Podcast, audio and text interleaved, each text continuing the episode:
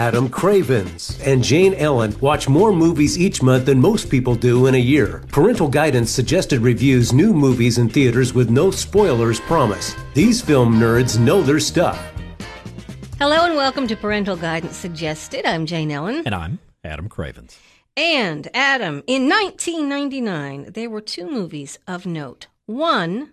There was more than two, one of wait note. Wait a minute. One, or two. One was greatly anticipated, made a lot of money, sorely disappointing. I mean, the other was not anticipated and was a huge success. I'm talking about the other one.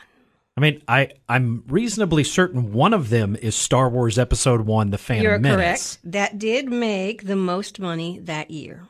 Yeah, like but, four four hundred sixteen million second? domestically or something. What came in second by your that? least favorite director? What came in See, second? Was it no Armageddon was nineteen ninety eight. No. Um, Come on. What else? Can't you sense it?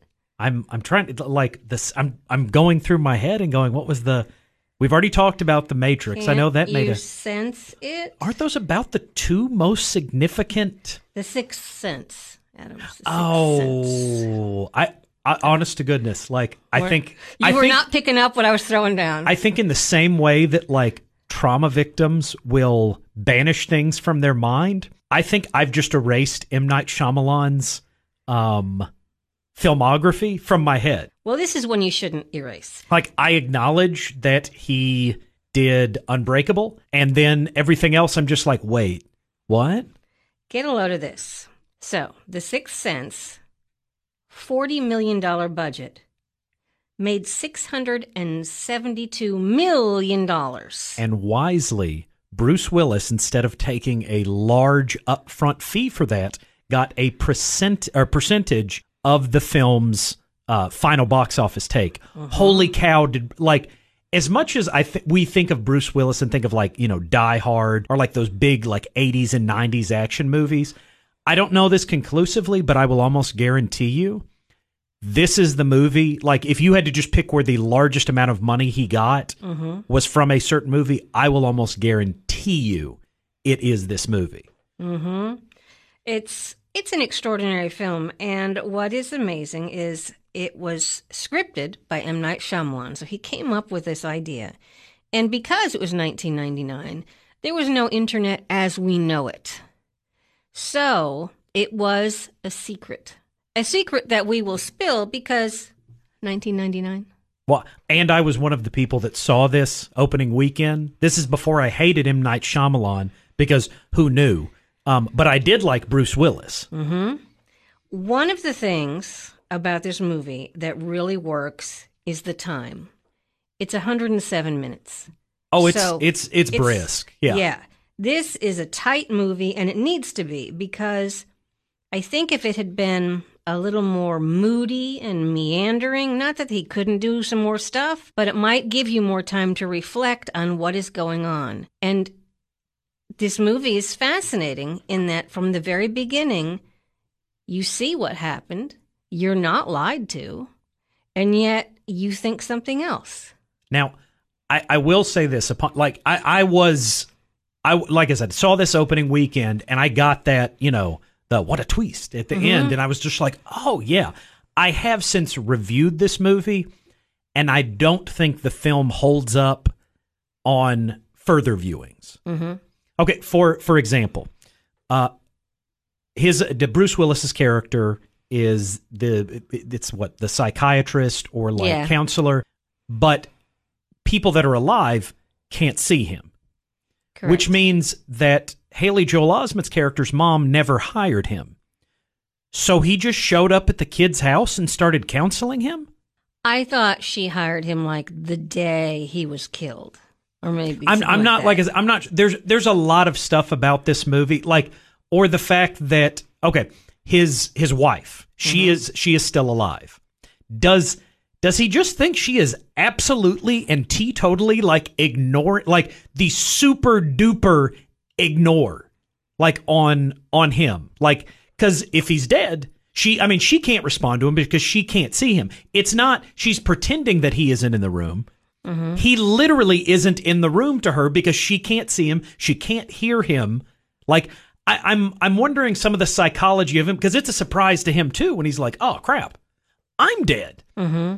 Weren't there some telltale things, or maybe like, let's say he go, like it doesn't show this in the movie, but let's say he goes to a McDonald's or a Burger King or an Arby's or whatever, and he's like, "Yeah, give me the number six and uh, Diet Coke, and uh, let's let's biggie size that," and they just ignore him. Like, would he not just?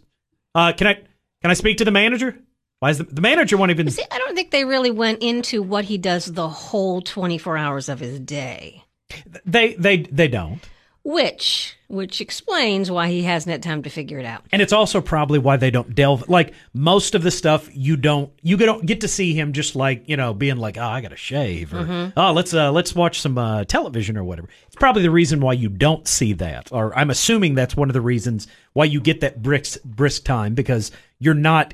exploring this character quite as much, because if you do, like that, yeah, you'll figure it out, right? So what you have is uh, a guy and his wife come home, and it's one of his former patients, right? That it's kills the, him. Yeah, they they come in the window or something, yeah. and yeah, yeah, it, it's one of the um, Wahlbergs, correct? It's it's not Mark Wahlberg. It's Donnie. I know. I think it, it the one that was not a Backstreet Boy, a new kid, right? Yeah, right. Whoa, and plays that game. So, yeah, so a, a new kid on the block does a great scene and kills Bruce Willis's character. But you think he, he just wounds him badly. That's, that's the way you're led to, you're led led to, to believe, believe it. Yeah. But what has actually happened is the crazy guy killed the counselor. But what the audience sees is he he gets shot really bad, but he... I'm getting better. He gets better. And he goes about his day, and he starts counseling a young boy. Now, why was he called to counsel him anyway?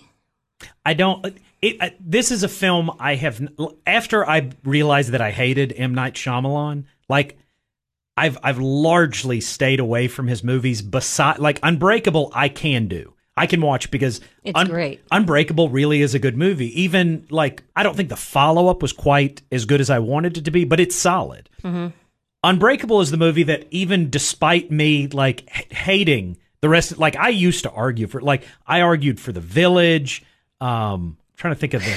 Like, I, I, I was just sitting there... Def, I would defend him, like, to people, and I think Did it was... Did you defend The Happening? No. The Lady, Lady in the Water was the movie oh, that broke me. I was just like, this is stupid.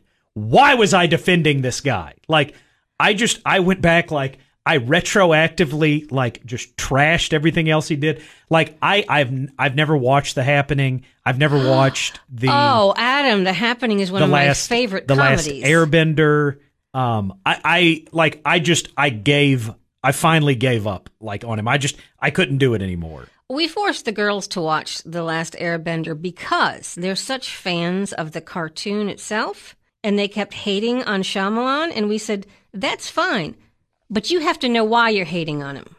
Just just don't say that because other people said this is a bad movie. Because I told them, I said, the movie in and of itself, it's okay. I've seen worse. It's not a great movie, but it doesn't stand up to what the cartoon did. So the lovers of the cartoon are going to hate the movie. And a shocking twist in the end, um, Avatar was actually Thor. So that's why people knew he made it. I, uh, I'm just, the, the seismic repercussions of me watching Lady in the Water was not unlike a nuclear bomb. Like, wow. Not only did it affect the film that I was watching, it's not like there's not, like, Paul Giamatti... Like, mm-hmm. Isn't it like the cast Bryce is Dallas actually Howard. is is pretty talented, besides M. Night Shyamalan being in that movie in a part that he cast himself in and wrote and, and for himself. Let me recall, uh, Paul Giamatti lived in an apartment complex, and Bryce Dallas Howard, he's the only one who could see her. He was like, she was a mermaid or something. I don't remember. I, I'm just like, I just know she was always had wet hair. And that's truly all I remember. The seismic reverberations went into the future and the past and eradicated him, besides Unbreakable, from like my memory, my thought, like I just, I can't deal with those movies. And I think it makes me even madder that I defended oh, some of the outraged. movies. Oh my goodness. Like I, I was just like, yeah, like, okay, all right. Like, I, and, which is the reason why I even criticize uh, Sixth Sense now. Like, despite the fact that it was up for several Oscars, it's even been purported that that film itself was ripped off from ripped off from an episode of Are You Afraid of the Dark, which is kind of like an Alfred Hitchcock Presents for mm-hmm. Kids that aired on Nickelodeon in the late nineties. There was an episode called The Dream Girl, or it's the the Tale of the Dream Girl. I'm trying to remember the name of the episode, but essentially it has the exact same twist hmm. at the end of the episode. And Shyamalan, The Tale of the Dream Girl. Mm-hmm. Um, Shyamalan has even said he's a big fan of that show before. And I'm just sitting there going, Are and yet, you? And yet, that's not such a reach. I'm going to write a story about someone who sees dead people, but I'm going to make one of those people not realize he's dead. That's, I mean, but I, I didn't I, write it, but it's not unreasonable. More than one person could think of that. Right, right. Well, I look. I mean, Marv, even Marvel and D C, like in some of their comic books, have created characters intentionally or unintentionally that are very similar to each other. I'm not just laying that and say like everything he's done, he's ever mm-hmm. ripped off. But I'm just like the. Please watch I, The Happening, please. I'm going to tell you why.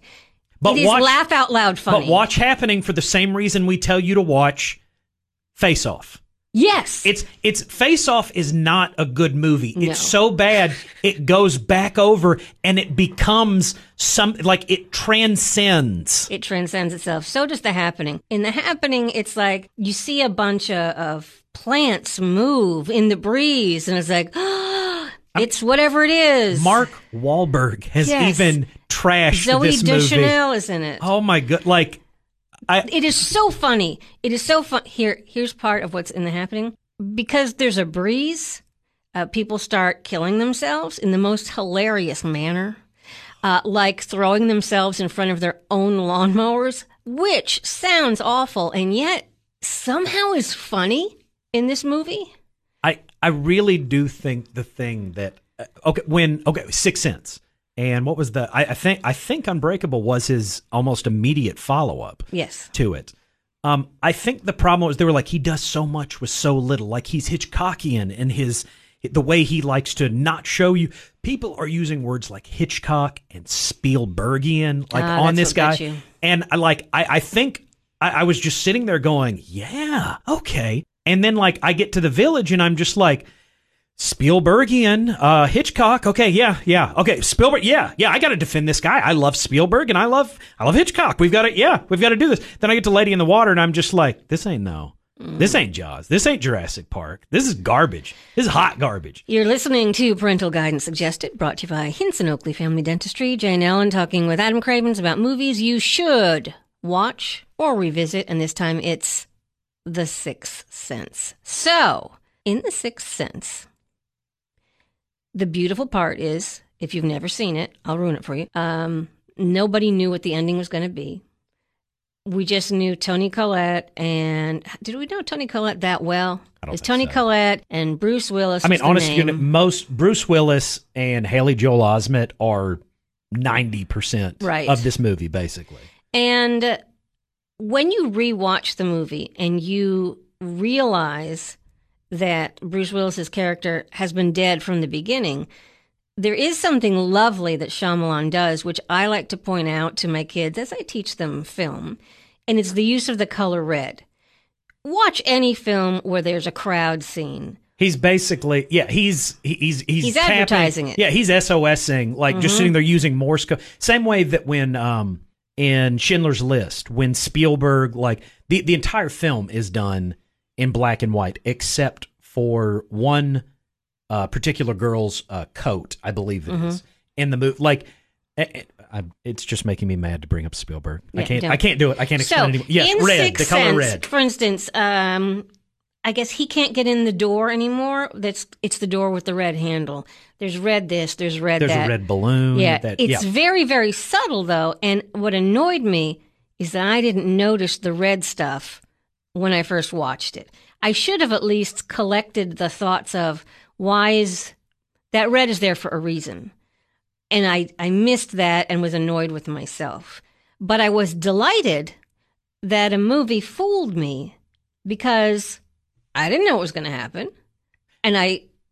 I think part of what made us all not think as hard, A, we didn't know what kind of director or writer he was yet. Um, it was every film he did didn't have to have a twist. And Bruce Willis, this is nineties Bruce Willis, which mm-hmm. means like Striking Distance, um, Die Hard. Like they're not, I, I'm not, I'm not insulting his filmography, but I'm saying like Striking Distance is not a thinking man's movie. Mm-hmm. It. It's, yeah, this isn't the kind of film he was known for doing. Right. And, like, this is at a time when he, Schwarzenegger, and Stallone are really kind of having a difficult time mm-hmm. transitioning because people aren't watching their one hundred million dollars blockbusters like they were before. And Stallone and Schwarzenegger especially, like, are not having financial successes around right. this point. This is a quiet Bruce, performance. Bruce Willis, like, kind of tapped into something that he had and did before... Um, Die Hard kind of made him the the third wheel of like, you know, the the action trio, if you will. Now, for whatever reason, what seemed to stay with me the most from The Sixth Sense is Haley Joel Osment's character is alive and he can see dead people. And he helps people because he says, you know, they're everywhere. And there's a girl and she's upset, doesn't realize she's dead. And... what happened was the girl thought that her stepmother was poisoning her and making her sick. And so the girl, before she died, and got this bright idea to have Haley Joel Osment help her, this girl filmed her mother doing this, her, her stepmother. And just the fact that just seeing the stepmother come in and saying, I know you don't feel well, and giving her this soup, which she knew full well had poison in it and would kill her. And getting that tape to be seen by everyone at the funeral was just magnificent. There, as much as I do like to trash his filmography, this film, while I, like like I've said, I don't think it necessarily holds up in the way that I thought it did on its first viewing. It's basically like an exceptional episode of The Twilight Zone mm-hmm. or Outer Limits, which. Are t- like I Which literally, I literally own every episode of The Twilight Zone, uh, except for the the newest, uh, the C B S uh, All Access. I don't, mm-hmm. I, I don't have those, but like the the one from the nineties, the original like black black and white, the U P N, like like I'm I'm a big fan of The Twilight Zone. Like I love a lot of those concepts, and I it, I mean as much as I'm one of those people that shows up every time they do a new Star Trek movie or new Marvel movie. Mm-hmm. I really do like open and close stories and, mm-hmm. and ones that will kind of turn an issue on its ear or make you think about something uh, in a way that possibly you hadn't before. Like, I really enjoy that. And this film does represent the better episodes of those those two shows. And they're shows that, like, um, really captured my imagination like as a kid. Like the pig doctor one. Yeah, that's what I'm saying. Like they're they're so, or seeing the um, when I believe it was they they adapted iRobot, not the Will Smith one. Uh, they I think it was on Outer Limits, and I want to say uh, Adam Nimoy directed the episode. It was it was in the nineties, I think, but it was just this fascinating stuff that like it doesn't necessarily require you having like one hundred fifty million dollars like V F X budget. Like they're just kind of interesting, cool concepts that.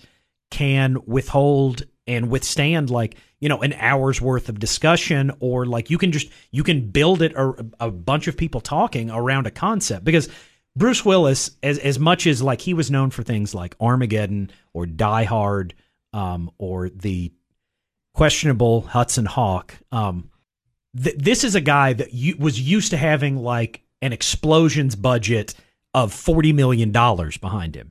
And The Sixth Sense is a quieter, um, I don't know if it's necessarily a thinking man's movie, but it's making you use a different set of muscles than you are used to when you are watching a Bruce Willis movie. And mm-hmm. I think it's one of the reasons why Bruce Willis had a career that ultimately outlasted Stallone and Schwarzenegger in that period, um, because the two of them, or the three of them, did did one thing really well, and that was action.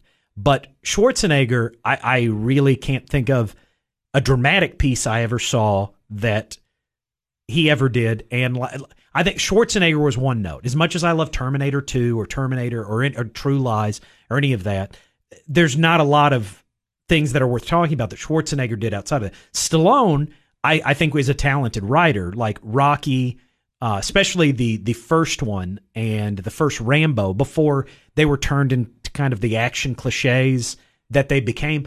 Stallone can write, and he can act properly given the correct mm-hmm.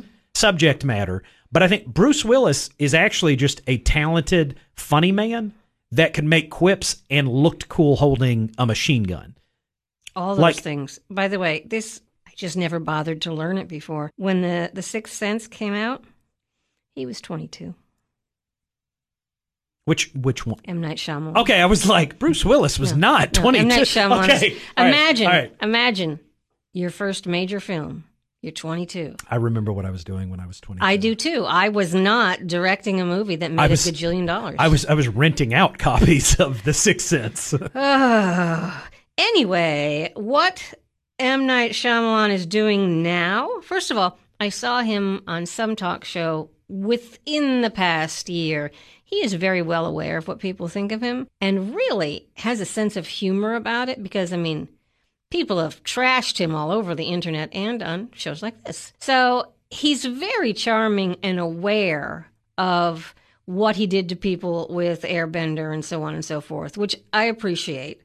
In the same way that, like, if you'll watch uh, or rather listen to the commentary, I believe it's on Batman and Robin, like, Joel Schumacher openly mocked that movie. Like, basically, like, Tim Burton wanted to make, like, you know, this goth skyscraper, like, piece. Like, he, he wanted to make epic goth.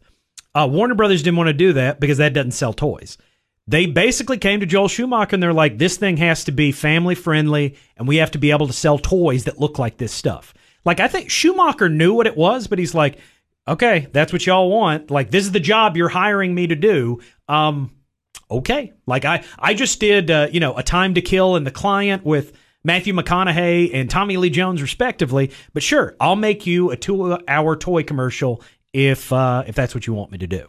And I think in the same way, I think he recognizes, listen, I got really wealthy off this, and I probably made some movies that I shouldn't have, um, but I still get to make movies, and, like, this is the career that I want.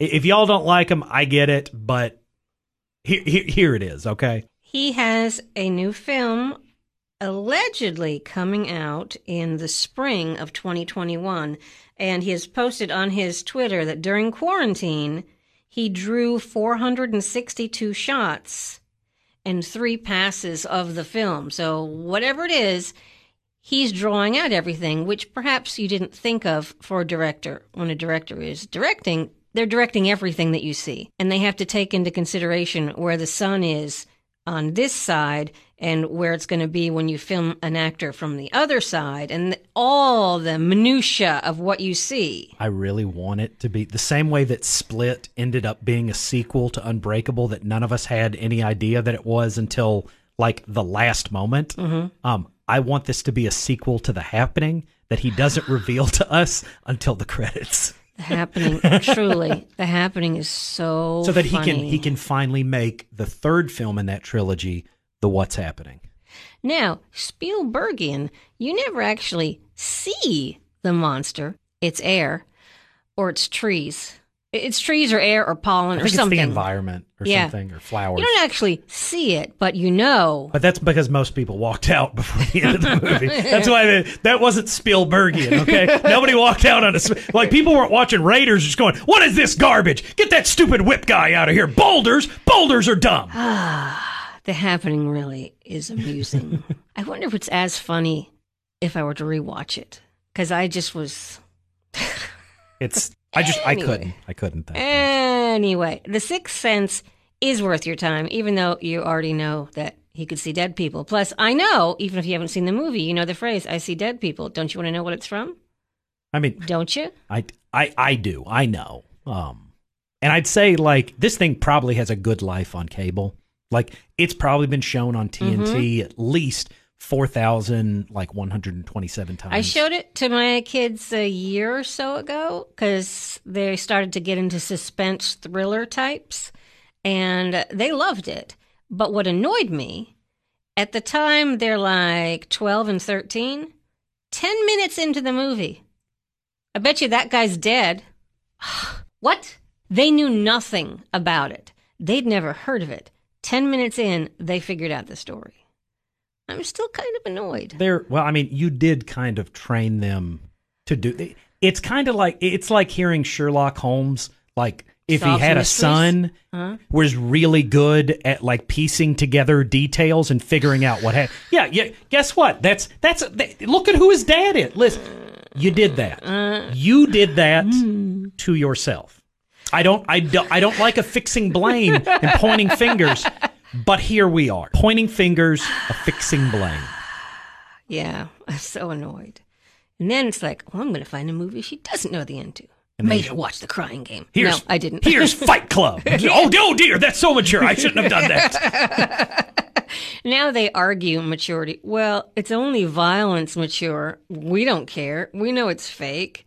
Yeah, I, I've had that before, too. Yeah, they're, that. They're, they're just like, oh, it doesn't bother me. I'm like, that's not why you weren't watching it before. It bothers me and your mother. That's that's why you don't get to watch it. We're not catering to the, oh, it doesn't offend me. Oh, it does. Well, good, good. Here, can I get you a bowl of ice cream? Like, the, the, only, the only thing that offends the older one in particular is um, if there are adult situations. She wants none of that.